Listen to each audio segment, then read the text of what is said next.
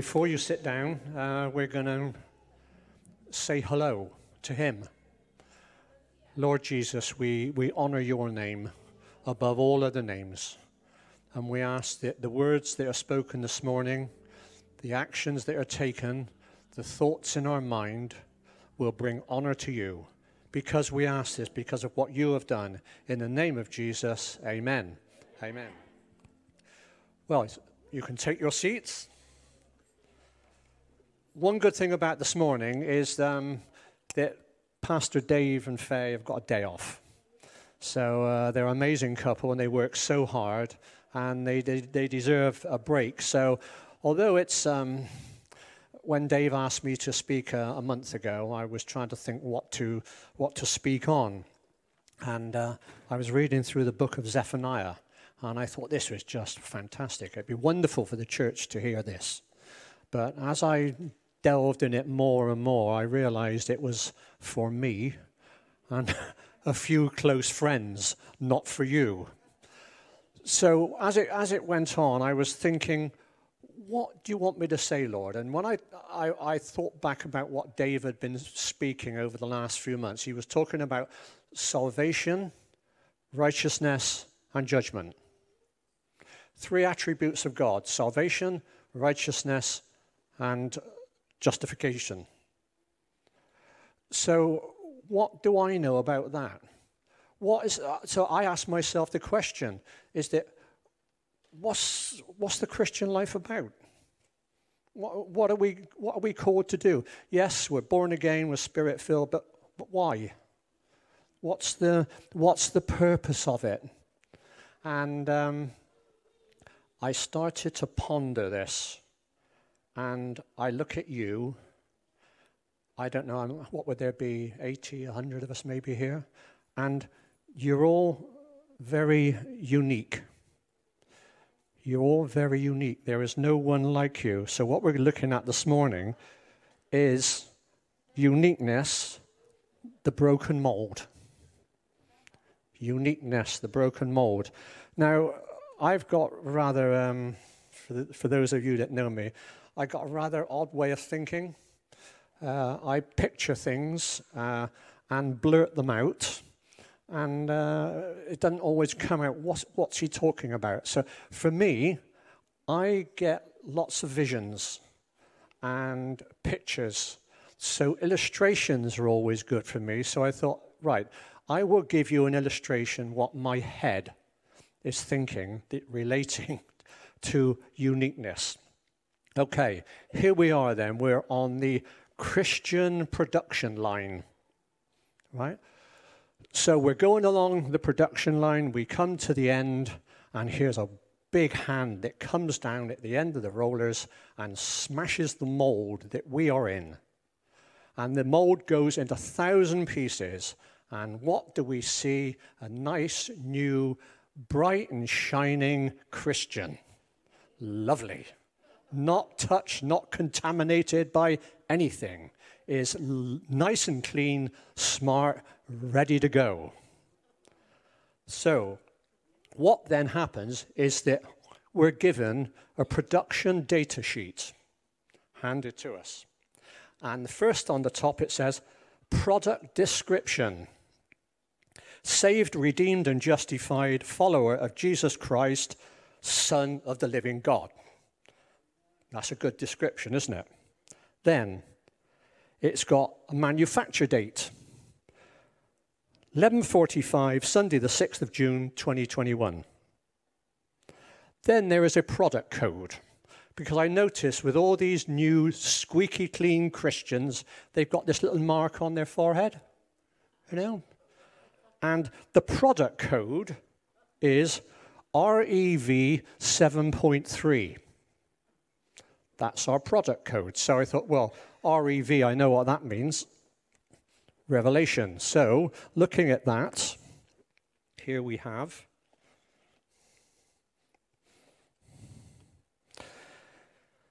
Okay. Do not harm the earth, the sea, or the trees till we have sealed the servants of our God on their foreheads. I've got no concern about the mark of the beast. I've already got my own mark here. So then it goes on on, our, on the production sheet. It says, place of manufacture, heaven. Then it goes on, we have another sheet which says instructions. So the newborn again Christian is handed an instruction leaflet. Right then, boys, read this. And it says, Go into all the world and preach the gospel. Fine. Baptize in the name of the Father, the Son, and the Holy Spirit. Lay hands on the sick, cast out demons. Take care of widows and orphans. Love your neighbor as yourself. For more details, refer to Maker's Handbook. Then in our pack, we have a guarantee certificate. And this certificate is got on there period of cover. 11:45 Sunday the 6th of June 2021 forever. And then we have a delivery note with an address on or your addresses. So off we run. We all clamber into the Jesus Cares vans. Off we go to be delivered home wherever that is. So the Jesus Cares van pulls outside my house, open the door, and I go in. And I stand in the middle of my room, and I thought, now what? And then a voice comes from heaven saying, Paul, you have been made for such a time as this. Paul, you have been made for such a time as this. That's for you. That is for you. So let's look at a few, a few of the disciples to give us an illustration of uh, the being. This is, this is pre Christian conveyor belt, pre Christian uh, product. Okay? we're going to look at one of the people that Jesus chose to be one of his followers. And his name was Simon Peter. He had a brother called Andrew. They had a, a fishing business uh, on the Sea of Galilee at Capernaum, which was going to turn out to be Jesus' main um, missionary center. Okay, now when we look at Peter, he w- this is him pre production line. He was impulsive, spoke without thinking, impatient, a people pleaser, reacted from extreme emotions, an ideas man but lacking timing, always wanted to be head of the pack and first in the queue. so you would think, well, a man like that, why would Jesus choose someone? Because if we look back on the, the Peter's life, okay, the transfiguration, Jesus is there glowing, radiance, in white clothes. On one side is Elijah, the other side is Moses. And a voice from heaven comes This is my son, whom I am well pleased, of whom I love. What happens next? Peter jumps to his feet. He cannot keep quiet. See, Peter detests silence. If there's a silence, he's got to say something. He cannot keep quiet. So, what does he say in the middle of all this? God has spoken. Peter jumps up and said, Can I make you a tent? Now, I don't think that was really on Jesus' list at that moment, but you see, he couldn't help himself. Another example is um, Jesus, that, that Jesus told the disciples to go to the other side of the lake and he would meet them there. So off they go. This is between three and six o'clock in the morning. It was still dark. They were rowing across, and uh, Jesus appears walking on the water, and they thought it was a ghost. So they were frightened, but Jesus said, Don't worry, it's me. Now, who stands up in the middle of the boat? Peter. If it's you, Jesus, call me into the boat. So over the side he goes. Over the side, there he is walking on water. Okay? The, the week before Jesus uh, is crucified, he's, uh, saying, I'm going to be uh, killed uh, by wicked men. I am going to die and going to raise from the dead. And everyone is going to leave me. Who's the first to speak? Peter. Not me, Lord. Not me. I, I, I, won't, I won't leave you. If everybody else does, I will be there with you. And I will die if need be. Jesus says to him, Peter, you will deny me three times before the croc, the, the, the, whatever it is, the cock crows. So, what we can see here is that Peter was full of promises, full of great ideas, but couldn't carry them through because it was pre production line. So, see, God had to show him about his characteristics that needed modifying. So Peter knew that he'd, that he'd messed up. He'd messed up. So here is, the, here is the love of Jesus for this man. But when the morning had now come, Jesus stood on the shore, yet the disciple did not know that it was Jesus. Then Jesus said to them, Children, have you any food? They answered him, No. And he said to them, Cast the net to the right of the side of the boat, and you will find some. So they cast, and now they were able to draw in. They were not able to draw in because of the multitude of fish. Therefore, the disciple whom Jesus loved, which we'll talk about later on, said to Peter, It is the Lord. And when Simon Peter heard that it was the Lord, he put on his outer garment, for he had removed it, and plunged into the sea. Well done, Peter. See, there, there, there was parts of Peter that was, he just so loved Jesus. He was so in love with Jesus, but he had no balance in his life, none whatsoever. So I want you to look at this, uh, this image. Those of you that have been to Israel, with us many times. This is the traditional site where Jesus prepared the breakfast for the disciples on here, at this very place.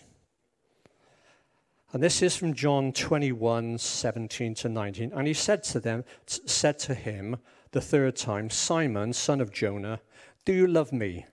Peter was grieved because he said the third time, Do you love me? And he, Peter, said to him, Lord, you know all things. You know that I love you. Jesus said to him, Feed my sheep. Most assuredly, I say to you, when you were younger, you girded yourself and walked where you wished. But when you are old, you will stretch out your hands, and another will gird you and carry you where you do not wish. Then he spoke, signifying by what death he, Peter, would glorify God.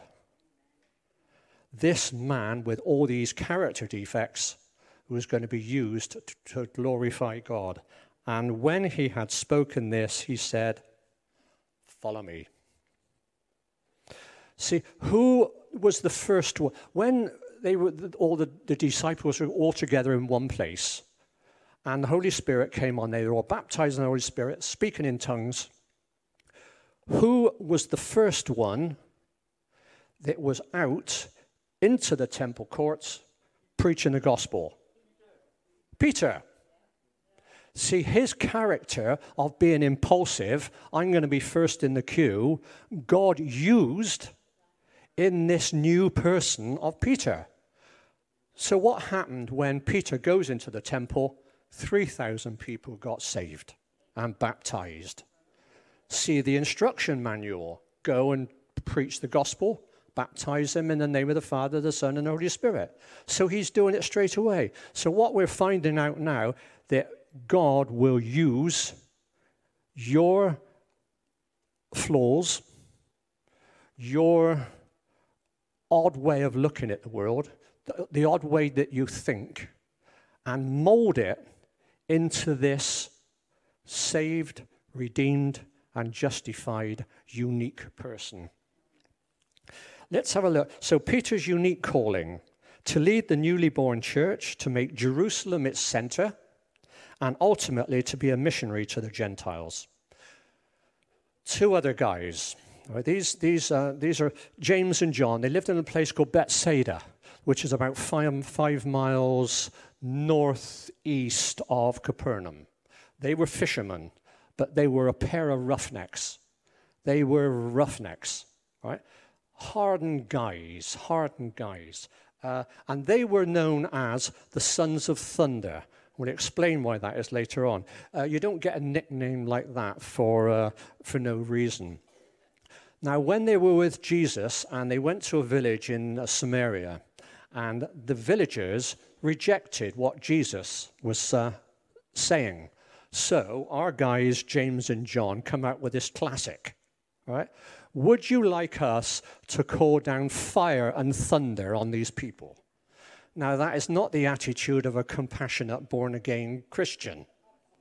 So, there are aspects of Peter and John that were forthright. Uh, they enjoyed confrontation. They've really enjoyed confrontation. But God knew this. So, when Jesus was about to, his, his last uh, week on, on earth, uh, he said that we're going to be, I'm going to be killed, I'm going to be crucified, I'm going to raise from the dead after three days. Now, you would think that that being spoken about would be the center of the conversation. Nobody would dare interrupt Jesus. But here are the boys. The boys step up to the mark and they say, This is to Jesus. He's just told them he's about to die. You know, Jesus is not really enjoying the week that he is going to be living. And they, they say to him, Grant us that we may sit on your right hand and the other on our left in your glory. They were looking for a high position. These guys just said what they thought. I mean, I've named them the Joe Blunt brothers uh, because that was what they did. They said what was in their head and spoke it out. now, what made John the man that he was, if you understand what I've just explained to you? He was given the book of John that he wrote. And he says right from the beginning, Jesus was. Fact. No messing around. In the beginning, he was with God. You don't argue with John. All things were made through him, and without him, nothing was made that was made. Nothing was made that, that was not made. You. You. You are the ones that he's talking about here. So, what we can see here from John, he stated specifically about who Jesus was. Now, he was to become a surrogate son and protector of Jesus' mother Mary. Now, Jesus knew that John would be very forthright, very protective. He knew that he would look after his mother. When he was on the cross, he said, Son, this is your mother. Mother, this is your son. That's it. Handing over responsibility. And he knew that he could trust John to do it. He was uniquely given the huge responsibility to write the book of Revelation, prophesying signs of the end of the age, Jesus' final return in glory, and to rule and reign from Jerusalem the final judgment and the new heaven. So if we look at Revelation 22 20, he who justify who testifies to these things says, Surely I am coming soon. Amen. Even so, come, Lord Jesus. See, John, John had to be the kind of man, the unique man that could take that vision and interpret it and express it in a way that there was no doubt. There was no doubt what was going to happen. So just going on to one more, one more guy, Paul. Paul was uh, a Roman citizen. He, ha- he was from Jewish parents. He lived in Tarsus, which is uh, southeastern Turkey as it is today. He was a Pharisee and a very intelligent, well educated, brilliant scholar of Jewish scriptures and the teachings of Judaism. But he was a bigot. He was a bigot, self opinionated. Right? How can God use that? How would he use that kind of character?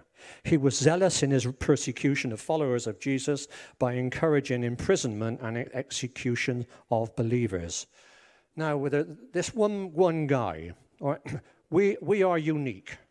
I say every one of us unique, and I'm trying to explain that as we go on.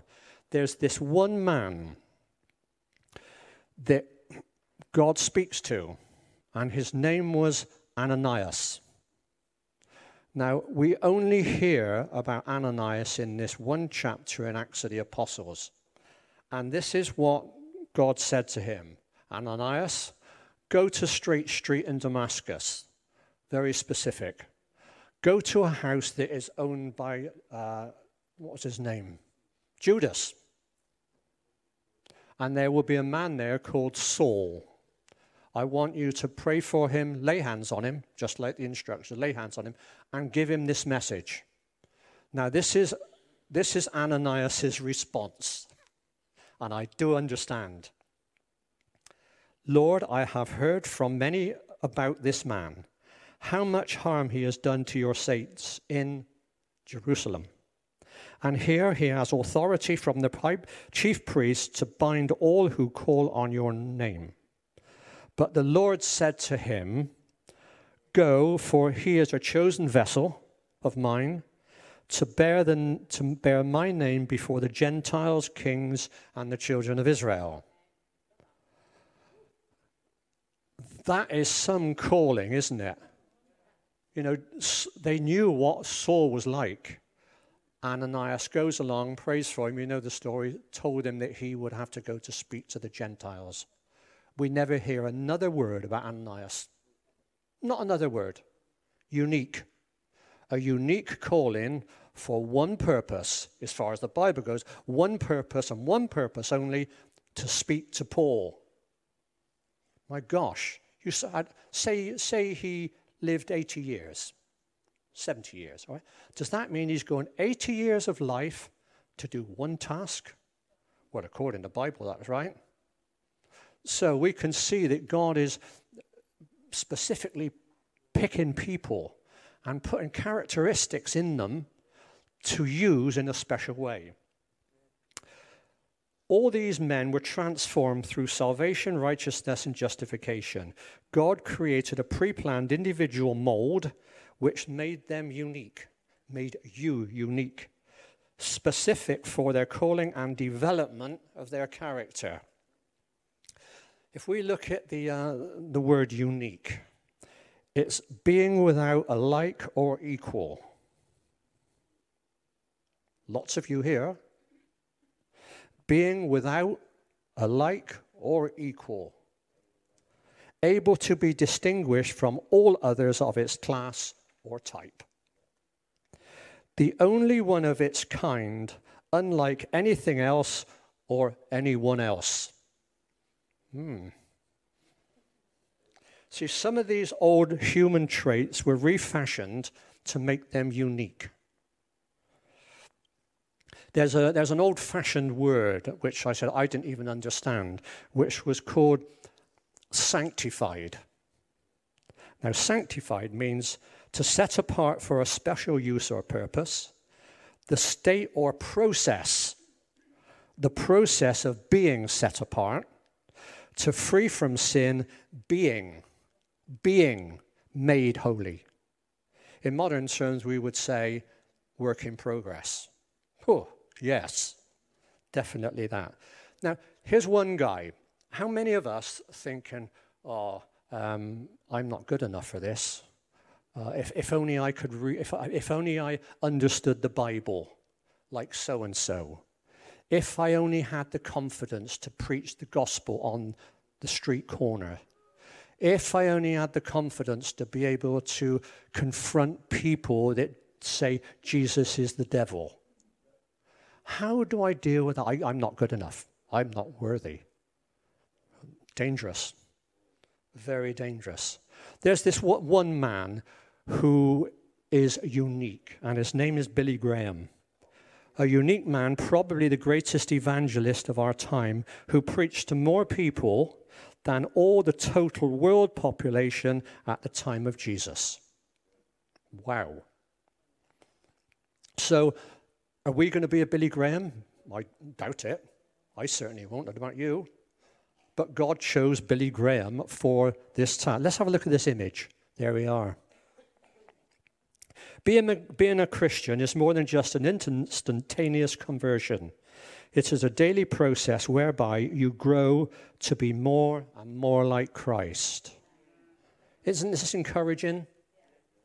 You know, so encouraging. Because you see, we live in a, in a, in a, in a period of time w- with the religion of image and status. You're bombarded. Social media saying you should look like this, you should have teeth like this, you should have eyebrows like this, you should have hair like this, you should be this tall, you should be that tall, you should eat this, you should exercise, you could do all kinds of things. The adverts come in and say you've got to do this, you've got to do, you know, you, you, you, you, you understand We've got celebrity status. You've got to look like him. You've got to be able to dance like him. You've got to be able to do whatever. But the point is, is that that is conditioning us to be like the world. We are not of this world. We are unique from a different kingdom, the kingdom of God. Let's have a look at this um, next image. Anybody know where this is? Yeah. It is. You got it. Yeah.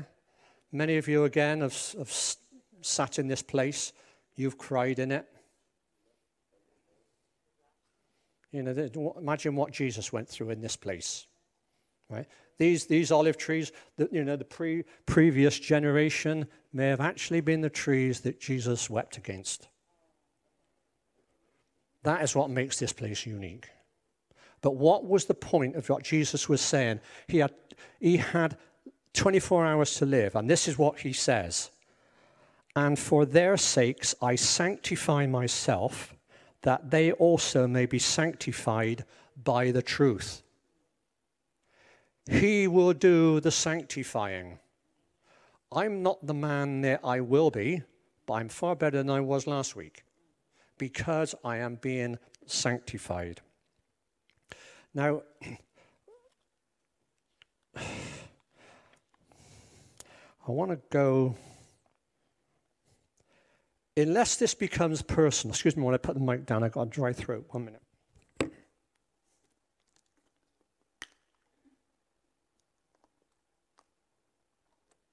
water of life. Yeah. so, if I then make this personal, you see, I was brought up as an only child. Just after the war, my parents were struggling to make ends meet. I was the only, only child, and I was on my own quite a lot. So I became familiar with the aloneness. Not lonely, aloneness. And what was happening as I was growing up, I was, I was, uh, I was in and out of hospital with anxiety attacks, uh, all kinds of uh, I, I was a weird kid. I was a really weird kid. But as I grew up, uh, I would go off on my own. I get, you know, at the age of 10, I would get the, get the train from Bristol and I'd go to Bath to do fishing for the day. You know, 10 year old on his own. And I'd come home at 8 o'clock at night, put my fishing tackle in wherever, straight to bed. That was the life I had. So, what happened? I then started to make up life as I thought it should be, from my own ideas, from my own concept, from what I thought.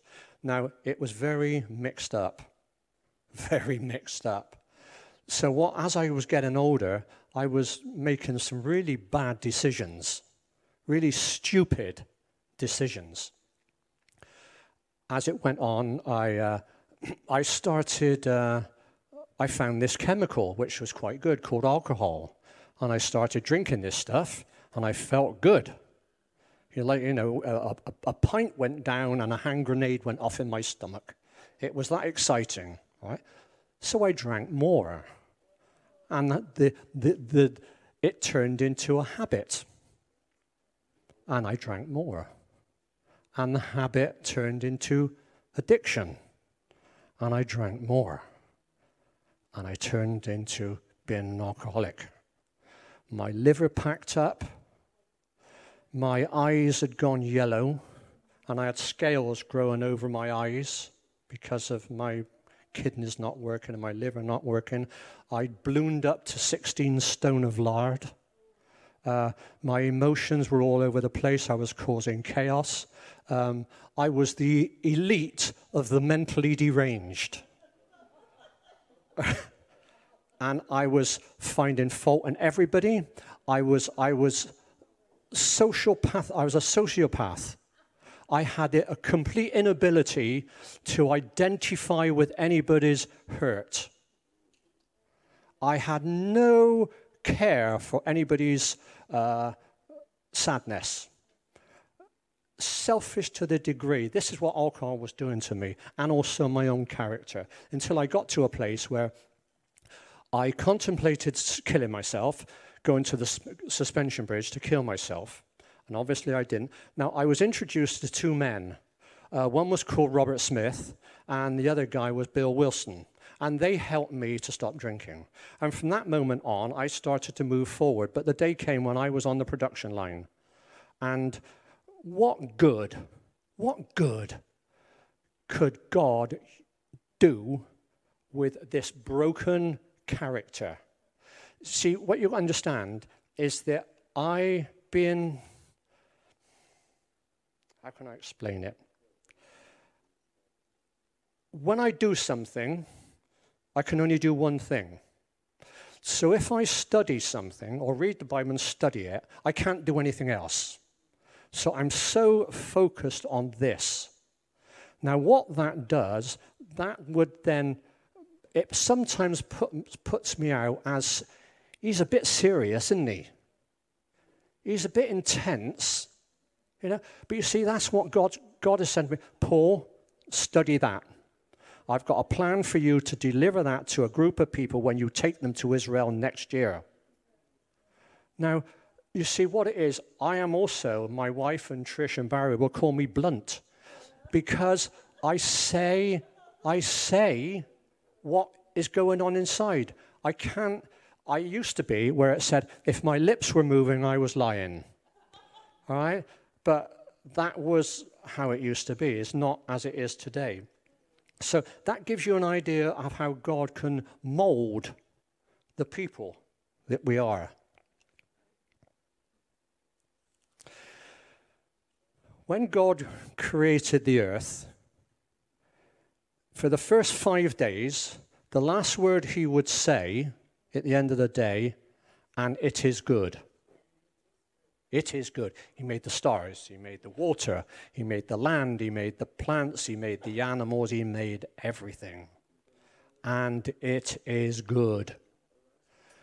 Now, God loves planet Earth.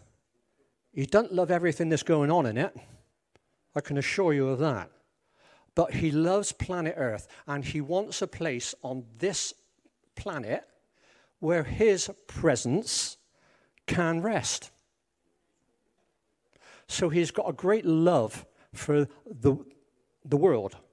So, where is this place then that he has chosen for his presence to be? There, are, there is a group of people. See, he, God uses individuals, nations, and people groups what makes the Jews and Israel so unique? What makes them so unique is that God is using them to further his plan of redemption for the human race. It's what Dave's speaking about salvation and redemption. They are being used for this. So if we then look at that's what his plan, He's going to have a place on earth where he can flood the earth with redemption. Where is this place? How important it is. 2 Chronicles 6 6. Yet I have chosen Jerusalem, that my name may be there, and I have chosen David to be over my people Israel, the land. Let's look at this people. They call themselves stiff necked rebellions. Oh, that's me, boy. Stiff necked rebellions, pre Christian conveyor belt. Right? So let's, let's see what God is talking about the people. The people. Exodus 19:5. If you will indeed obey my voice and keep my covenant, then you shall be to me a special treasure to me above all people. Not some people, not the majority of people, all people. For all the earth is mine, and you shall be to me a kingdom of priests and a holy nation. Special. Forget what the news says. Don't believe that. What does this say? What does this say about the Jewish people in the land of Israel? Now, it then goes on Isaiah 40, verse, verse 3. You are my servant, O Israel, in whom I will be glorified. Will be, not might be, and I'll only do it if you're good boys. This is not what he's saying. He has a plan. He has a unique calling. And then in Zechariah 8:23, thus says the Lord of hosts, this is serious stuff. Serious stuff. In those days, future tense, ten men from every language of the nations shall grasp the sleeve of a Jewish man, saying, Let us go with you, for we have heard that God is with you. Gosh, don't mess with them. Don't mess with them. So, if any of you are interested in knowing a bit more about Israel, the Jewish people, and the plans for the future, whatever, in the um, maybe autumn or when we come out of lockdown, we're going to be starting a bi monthly Encounter Israel evening where we will be teaching this and going through scripture and explaining. You will, we will find that quite useful. So that will be announced later on. So what we have seen, what we have seen from all of this is that God creates unique people now, if I'd, have, if I'd have asked you at the beginning of this, do you think you're special? What would, you, what would have come into your mind? Well, I suppose I am. Um, and if I was to say, would you say that you are uniquely called? Hmm, what's a, I, am not sure about that. I'll, I'll, I'll need to ponder that over. Well, I hope that what you've learned this morning you are. You are unique. Now, the things that you will be called to do, you will not be able to do it in your own strength. You will not. Don't, you may try because you love Jesus and I want you, I want to please him, but I'm telling you, you won't do it. Jesus said, I will send you a helper who will teach you all things. Now, the Holy Spirit can use characteristics within me that should have been sent to hell when I was pre production line. But God says, No, I can use you. You see, God knows that I am not always the flavor of the month. I know that. Because I can be very intense, very forthright, uh, and I don't mess about. I am blunt, but God has made me that way. And I, I you know, I say, I am six foot one with no hair, and I've not got the body of Ronnie Coleman. All right? this is how I am. And the point being is that I can accept me. Does that sound arrogant? To the world, yes. To the Holy Spirit, no. He's saying, Come on, pour more of this. Because it is giving him glory, not Paul with the big head that couldn't get through the front door before I was a believer. So, what we're going to look at now is that the mold God used to make you unique is broken. Never again will there be a person made like you. Never.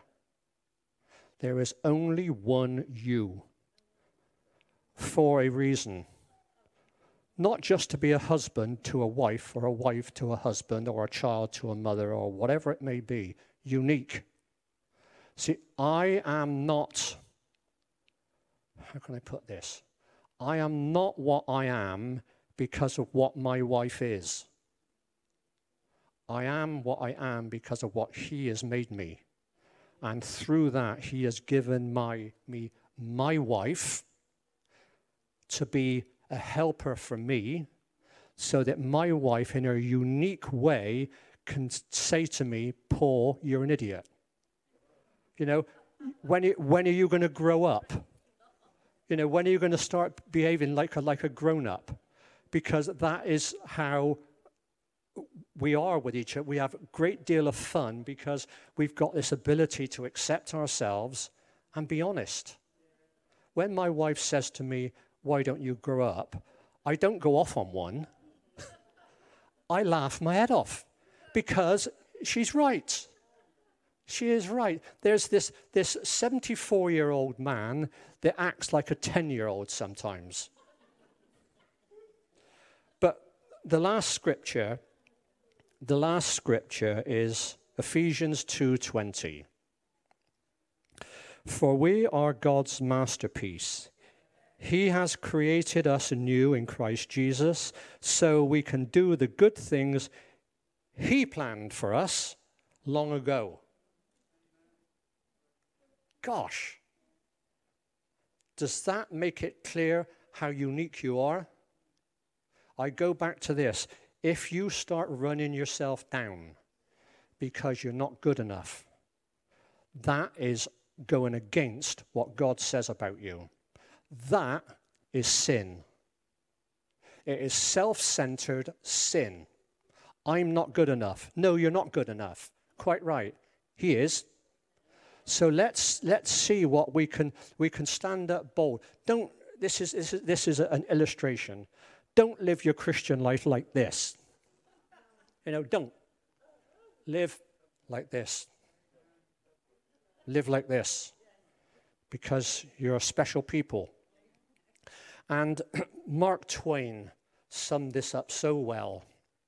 And he said, the two most important days of your life are the day you were born and the day you find out why. What a comment. So I hope today that maybe you found out why you are. When you look in the mirror, don't look at the fact that you've got no hair or a big nose, right? See what you have been called to do. Ask Him to show you what you're. See, I know that Hillary and myself are being called to introduce Israel and the Jewish people to King's Church Newport.